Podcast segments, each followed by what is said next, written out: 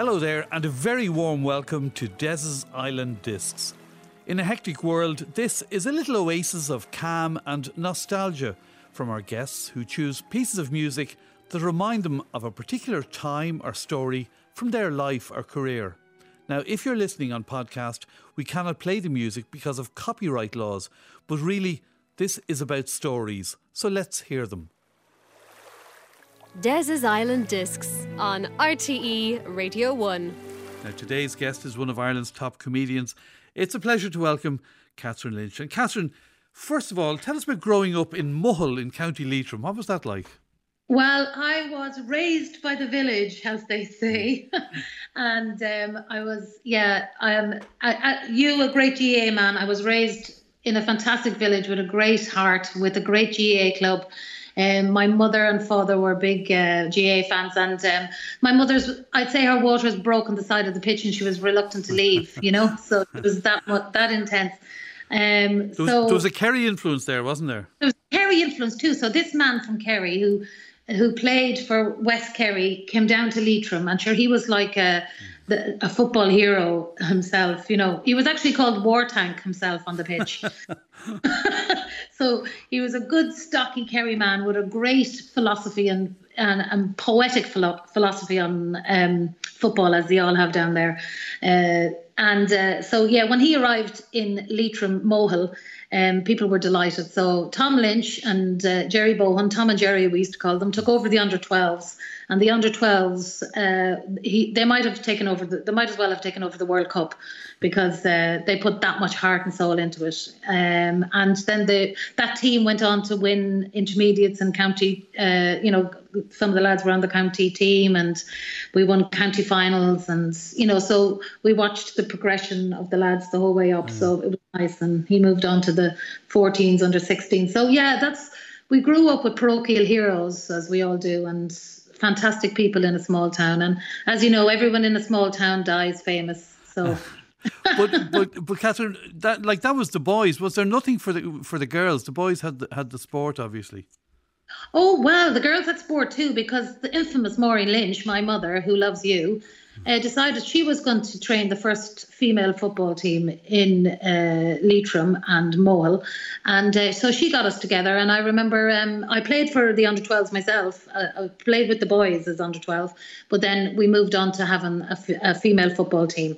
And it was short lived, but it was the first uh, dip in in the in those waters of uh, female football.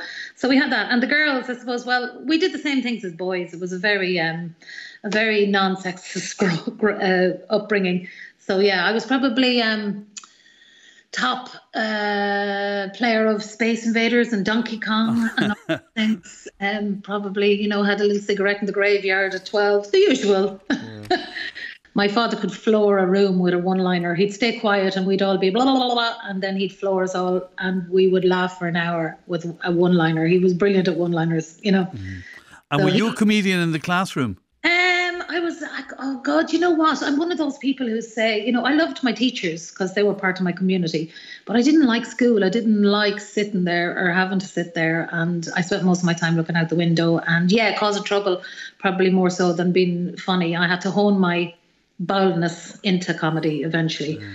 And you know to channel it into that, but yeah. So uh, I had, I was just dying to get back. Home was a lovely place, you know. So I mean, I was dying to get out of school and get home. And friends outside school were great and in school. But yeah, no, I wasn't. I'd say the class comedian. There was a lot of other funnier people than me. But um, but ha- and how did it develop and nurture then, Catherine? Well, it developed and nurtured through Score, another GAA um, platform, and um, my father wrote the sketches in Score. So he wrote the comedy sketches, sketches for Score and Og and Adult Score, and um, so the uh, the rehearsals would always be in our kitchen, you know. So if there was a need for smoke or anything like that, my brother would have a big, huge cigar at the side of the stage, blowing it in. And um, if there was a need for costumes, my mother would do the costumes and at one stage we had a sketch with a, a, a it was called Dracula and we had to have a, a, a, skeleton. So my mother made a papier mache skeleton that sat in our garage for years. And anyone who actually we forgot to tell would walk out into the garage and see this skeleton sitting on an armchair. They're great memories. oh no, we never told them about the skeleton. so talking about skeleton in your closet, we had skeletons in our garage. yeah. Well, that's a real family effort, and that's that's how it started for you. And, and when when you left school, then is that when, when you I, started to broaden it out? When I left school, I became a hairdresser, and um, I uh, I worked as a hairdresser in Longford for years, and then I went to Dublin. And so when I went to Dublin, I kind of got catapulted into this wonderful world, the gay scene, the fantastic um, community, because I was a community-based person and I found my happiness in communities, you know. So I went very sadly from my community in Leitrim to going, oh my God, I'm walking up Talbot Street thinking, oh, nobody's saying hello to me. How come they don't know my name? Or nobody's saying, how are you, young Lynch? And uh, so I was a bit like Crocodile Dundee. So eventually I got myself a job in a restaurant. And in the restaurant, I met all these lovely uh, flamboyant boys and not so flamboyant, some of them. And so I, then I was going, what's all this about? They're so full of life. So it turns out they were uh, my beautiful gay friends, and they they brought me into their community, and we had so much fun. So we worked in a place called Small Talk, and uh, Small Talk entered me into Alternative Miss Ireland, which was in 1998 and uh, Shane Hart, who is now the manager of Panti Bar, and Warren Myler, who is now my um, business partner in Waka Productions. Um, they entered me into Alternative Miss Ireland, and as Tampi Lillette, a periodically obsessed country and western star, I actually won my first. where was that held? Tell me a little bit about it. It was held in the Red Box, and uh, basically it was 2,000 people. It was just huge subculture in those days, and there was a great buzz in Dublin. It was like the times when you'd see Naomi Campbell in Mr. Pussy's, you know, the, all that kind of decadence. So uh, we walked out to 12 or t- sorry 2,000 strong household and brought the house down and I was addicted from then on. It was like my first audience in Dublin was 2,000 people, so I was not mm-hmm. going back from there. You know? And your and, uh, and your first musical choice, Catherine, is from that time. Well, it is definitely my first musical choice is uh, uh, the Deadwood Stage, and it's um, on Sundays um, our mass, our Sunday miscellany was to go to bingo, where Shirley Temple Bar hosted a fantastic show of drag queens. And Shirley's fantastic piece was uh, Whip Crack Away, and uh, just loved it. And it would just lift the roof, and we were all together. And my God, am I missing those times? I want us all together at bingo in the George but Shirley shouting the numbers and us singing Whip Crack Away. Wouldn't it be lovely? So you speak so lovingly of those times. How did your parents react when you said you were the, you were the alternative Miss Ireland? They, well, they were delighted because um, they're they they weren't your kind of normal, you know, crab baiting, uh, church going, you know, people. Like they are church going people, of course. Like I mean, but they go to mass. They don't, you know, so they've no judgment on people and they were quite hippyish in their own way. So they were delighted. My mother was like, oh, "When are we going up on the bus? We have to go up on the bus and get all the girls together." So they did all come up to to uh, Panti Bar, and they all came up, and all the ladies in the front row, and they had a great time because uh, all my lovely gay friends brought them out dancing and just spoilt them rotten, and it was a great time. It was a really inclusive time. It was before we started the big campaign for marriage rights and everything, yeah. so it was it was a little oasis where everyone was welcome, you know. And so, and at this stage, are you now performing on stage? Am I performing on stage? Oh yeah, now I have a, uh, I have my residency called uh, Busty's G Spot. Des, you're really getting stuff out of me that I haven't told anyone in a long time. So I had a cabaret show called Busty's G Spot, and uh, the G Spot obviously was guest spot. Busty Liker was an adult entertainment movie star. She was the Duchess of Deliciousness. so she'd she'd start the show in high heels and a big blonde wig. Um, on the bar in Panti Bar and come down singing "Eye of the Tiger" and uh, walking over drinks and and then she'd say "Water, water everywhere, and not a drop to drink" because everyone was gay.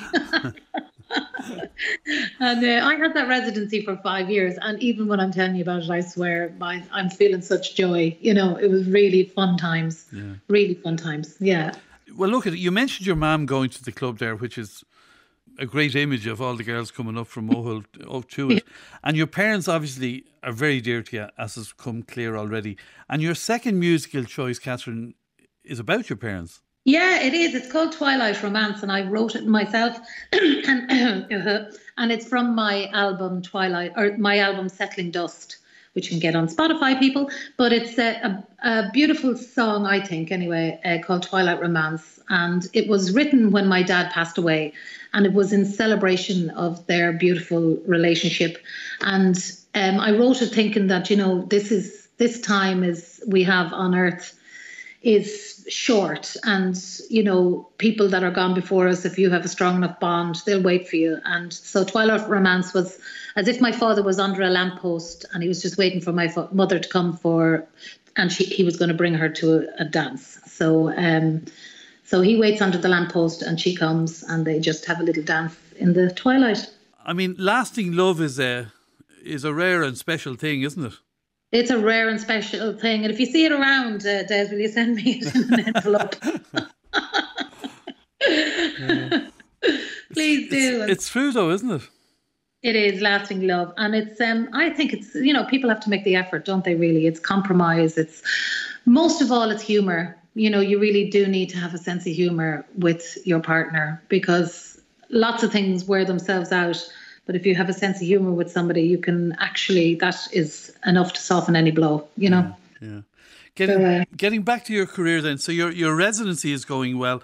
When did television come come into play? Well, Marion Cullen, who still is a producer in my production company Wackett TV with Warren, who I spoke about, um, um, she came into um, to Panti Bar with Shay Healy, the absolutely infamous Shay Healy, and they saw me doing my characters, and they were doing a show called Talking Heads, and asked me would I perform Bernie in it. So I prefer sing Bernie Walsh um, uh, on Talking Heads, and we were all worried because she was a traveller character, and we are thinking, oh my God, RT are not going to like this, but they loved it, and they asked us to do a pilot, and uh, we did the pilot. And the pilot went out to half a million people nearly. And uh, so from that, as you know, we had bums and seats, so we had a bit of power. so they didn't get me off my seat for seven years. Yeah, it was it was hugely successful. And what was the reaction? Because a lot of your characters were kind of edgy. Is that maybe that, is that a fair edgy. description?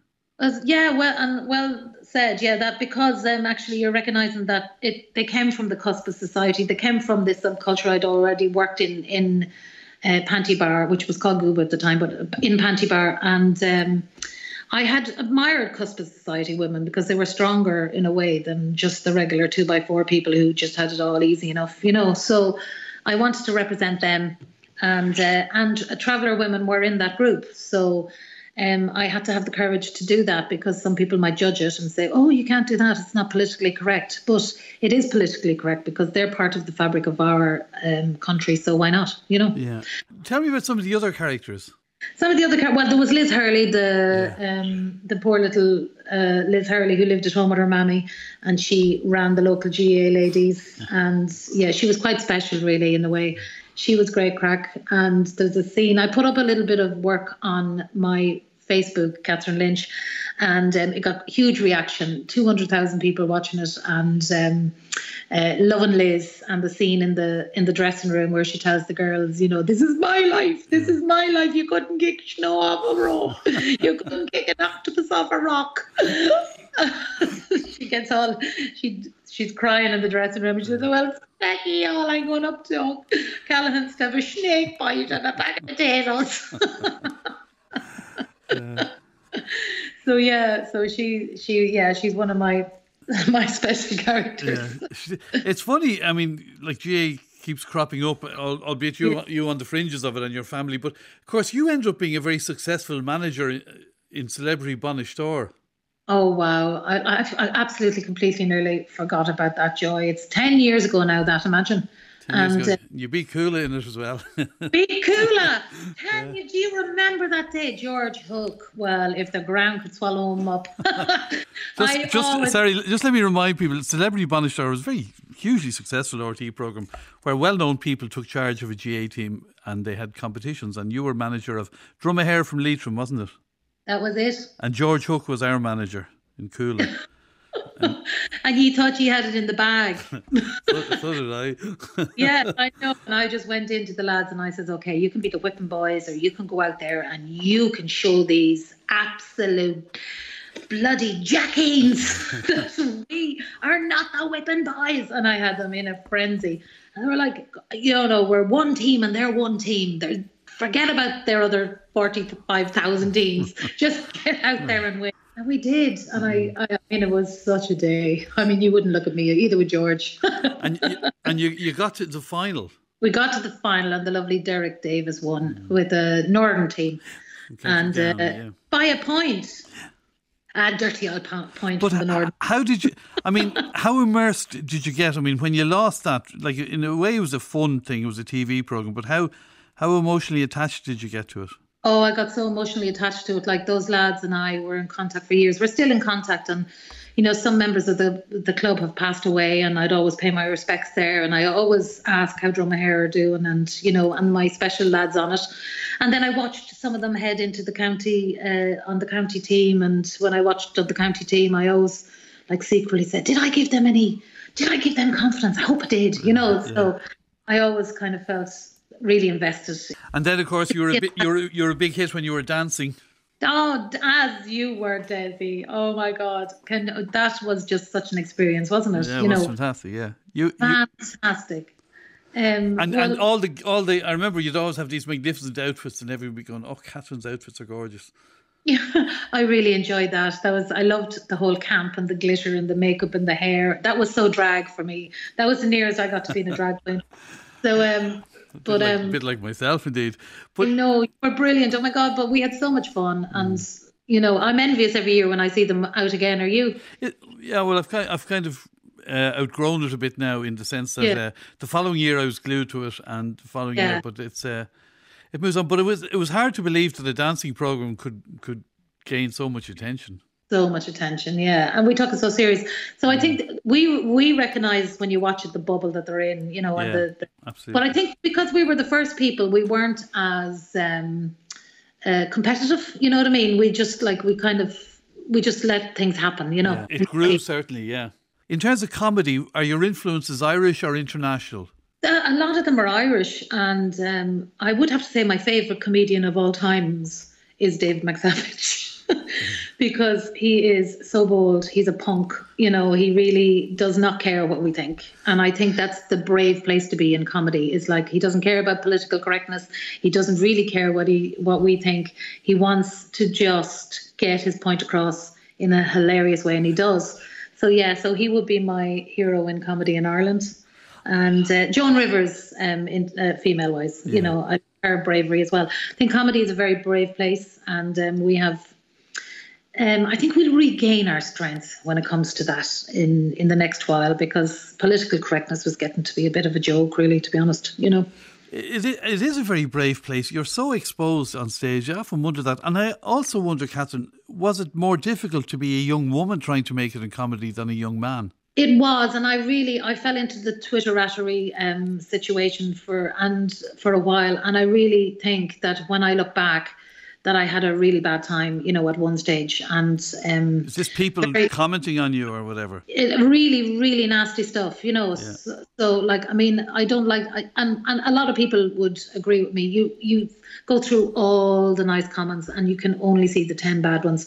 But Twitter aren't allowed anymore be as derogatory as they used to be. So there was sexist comments. There was you know, really nasty comments. So, you know, um, so yeah, but I've forgotten about them. You know, I went through that patch, and to be honest, it probably um, political correctness and that sort of behaviour pulled me out of Wagon's Den because I went in one day and they wanted to recommission it, and I said, you know what, I might be the only person who has ever come to RTE and said I really can't go on with this, you know. So I pulled out of that and I took a little time out. I went to uh, New York.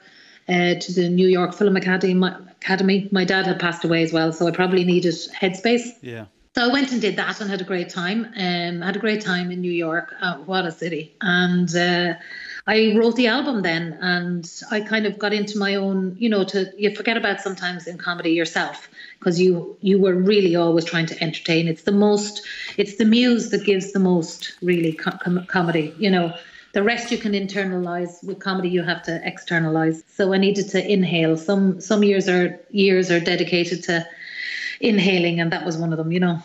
But it's shocking, though, what you say, and and you're one of many people who said that to me that they were driven away from their creative element by nastiness, and it's anonymous nastiness. It's a, it's a, yeah. it's horrendous that it can impact on people like that. But it's the chorus. If you're talking about a, a Greek tragedy, they are the chorus. You know, whispering in your ear, and they are the people who who have the information, you know, whether it be good or bad, and they are the influencers. You know, they have become influencers now. But that that that who in, that kind of it does influence you. It does get into your head, and it does affect you. You know, and you know we you know you've had that horrible story of Caroline Flack. My I cried for the day over what she must have been going through. You know, because I got it on a tiny scale, and you know we have lots you know we've other people here in Ireland that need to be given a break as well you know. Absolutely. And maybe maybe we'll all we'll all look on life a bit differently now. Yeah maybe yeah exactly. Your third musical choice Catherine it's Bob Dylan.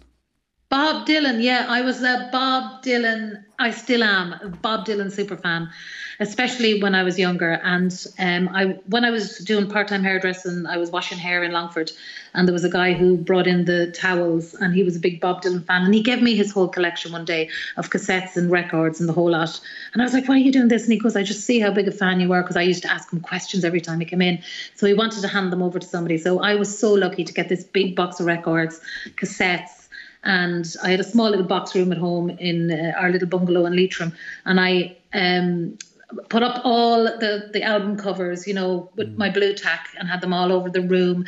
I had my little record player with my 50p on it that my father gave me to keep the needle down, which he used to keep having to give me because I'd say, I don't know where it went. I think it went into the machinery, but I was always spending it on Space Invaders, and he'd give me another 50p. But I was obsessed with Bob Dylan. So one day my brother knocked on the door and he um, said. Um, Kate, that's my name at home. Kate, I really need to talk to you. And I was like, God, what's wrong with him? Because normally would be, piss off, get out of my room.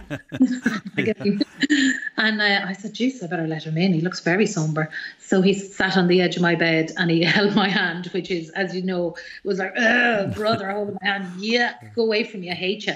And uh, he, uh, he looked into my eyes and he said, I have something to tell you. And I said, what, what? And he goes, really deeply and he said, Bob Dylan is dead. and I went into a super fan scream, crying, throwing myself in the bed, oh, going around kissing all my album photographs, putting on his albums, crying, couldn't come out of the room. So eventually I came out of the room and I went into the kitchen to get a soda stream for my distressed being, get a cola or something. And I said, and my mother said, Oh my God, Kate, because I was all puffy eyed and everything and distressed. She said, what happened, yeah? And she goes, I said, as if you didn't know, Bob Dylan is dead. And she goes, oh, for God's sake, Bob mm-hmm. Dylan is not dead. She wouldn't, Gerry Ryan or Gay Byrne be talking about it all morning if he was. And there wasn't a word about it. And I saw my brother run by the window in the kitchen, and I ran out and I got him, and I gave him such a kicking. and and Bob Dylan you were a young girl. It, I wouldn't have thought that was the traditional kind of uh, profile yeah. of the Bob Dylan fan. No, when I was a young girl, I wrote songs and poetry, and they were all very folk based, you know, and uh, you know that I love doing that. And you know, one of my proudest things is my album Settling Dust. So I was into all the all the influences I could get from Bob Dylan, Leonard Cohen, Tom Waits, you know, yeah. Johnny and Janis Joplin. All those all those people were my heroes. I don't know why. I don't know how it came about. I'd say it was that guy giving me, you know, the, you know, when I was working part time as a teenager, you know. And and come here, is it? Did you keep the songs? Did I keep which songs? The, the, the ones you wrote. No, the ones you wrote. Have yeah, sure. The, the, one that I from my mother there is is an original. I know it is Twilight Romance, yeah. but that that's from that time, is it? Yeah, from no, it's not from that time. Yeah. I kept a lot of them. Yeah, I have a great friend, Christine Dwyer Hickey, who's a, one of our top writers. She's actually one book, one city this year, and she has a, she has my poetry from when I was a kid, and she always brings it out to me. Sometimes she's going, "Why don't you do more of this?" Yeah. So I actually, thanks Des, in a way, I need a little bit of kind of a push. I need to kind of push, and to do it this time now that I have another three weeks, you know, kind of lockdown. I could do it now, and I love doing it, but I don't know. I think society kind of got a little bit too fast and poetry hadn't a place. But I think at the moment it has a place and it's coming back. And there's an awful lot of truth we can find in, in sitting down and writing a little poem, you know? Absolutely, absolutely. So, which Bob Dylan track have you chosen? Um, the times they are a changing, and boys, oh boys, are they? Okay, then, well, let's play out then with Catherine Lynch's third choice, Bob Dylan, at the times they are a changing. Catherine Lynch, thanks very much for joining us today. Thank you, Des. Love you. Des's Island Discs on RTE Radio 1.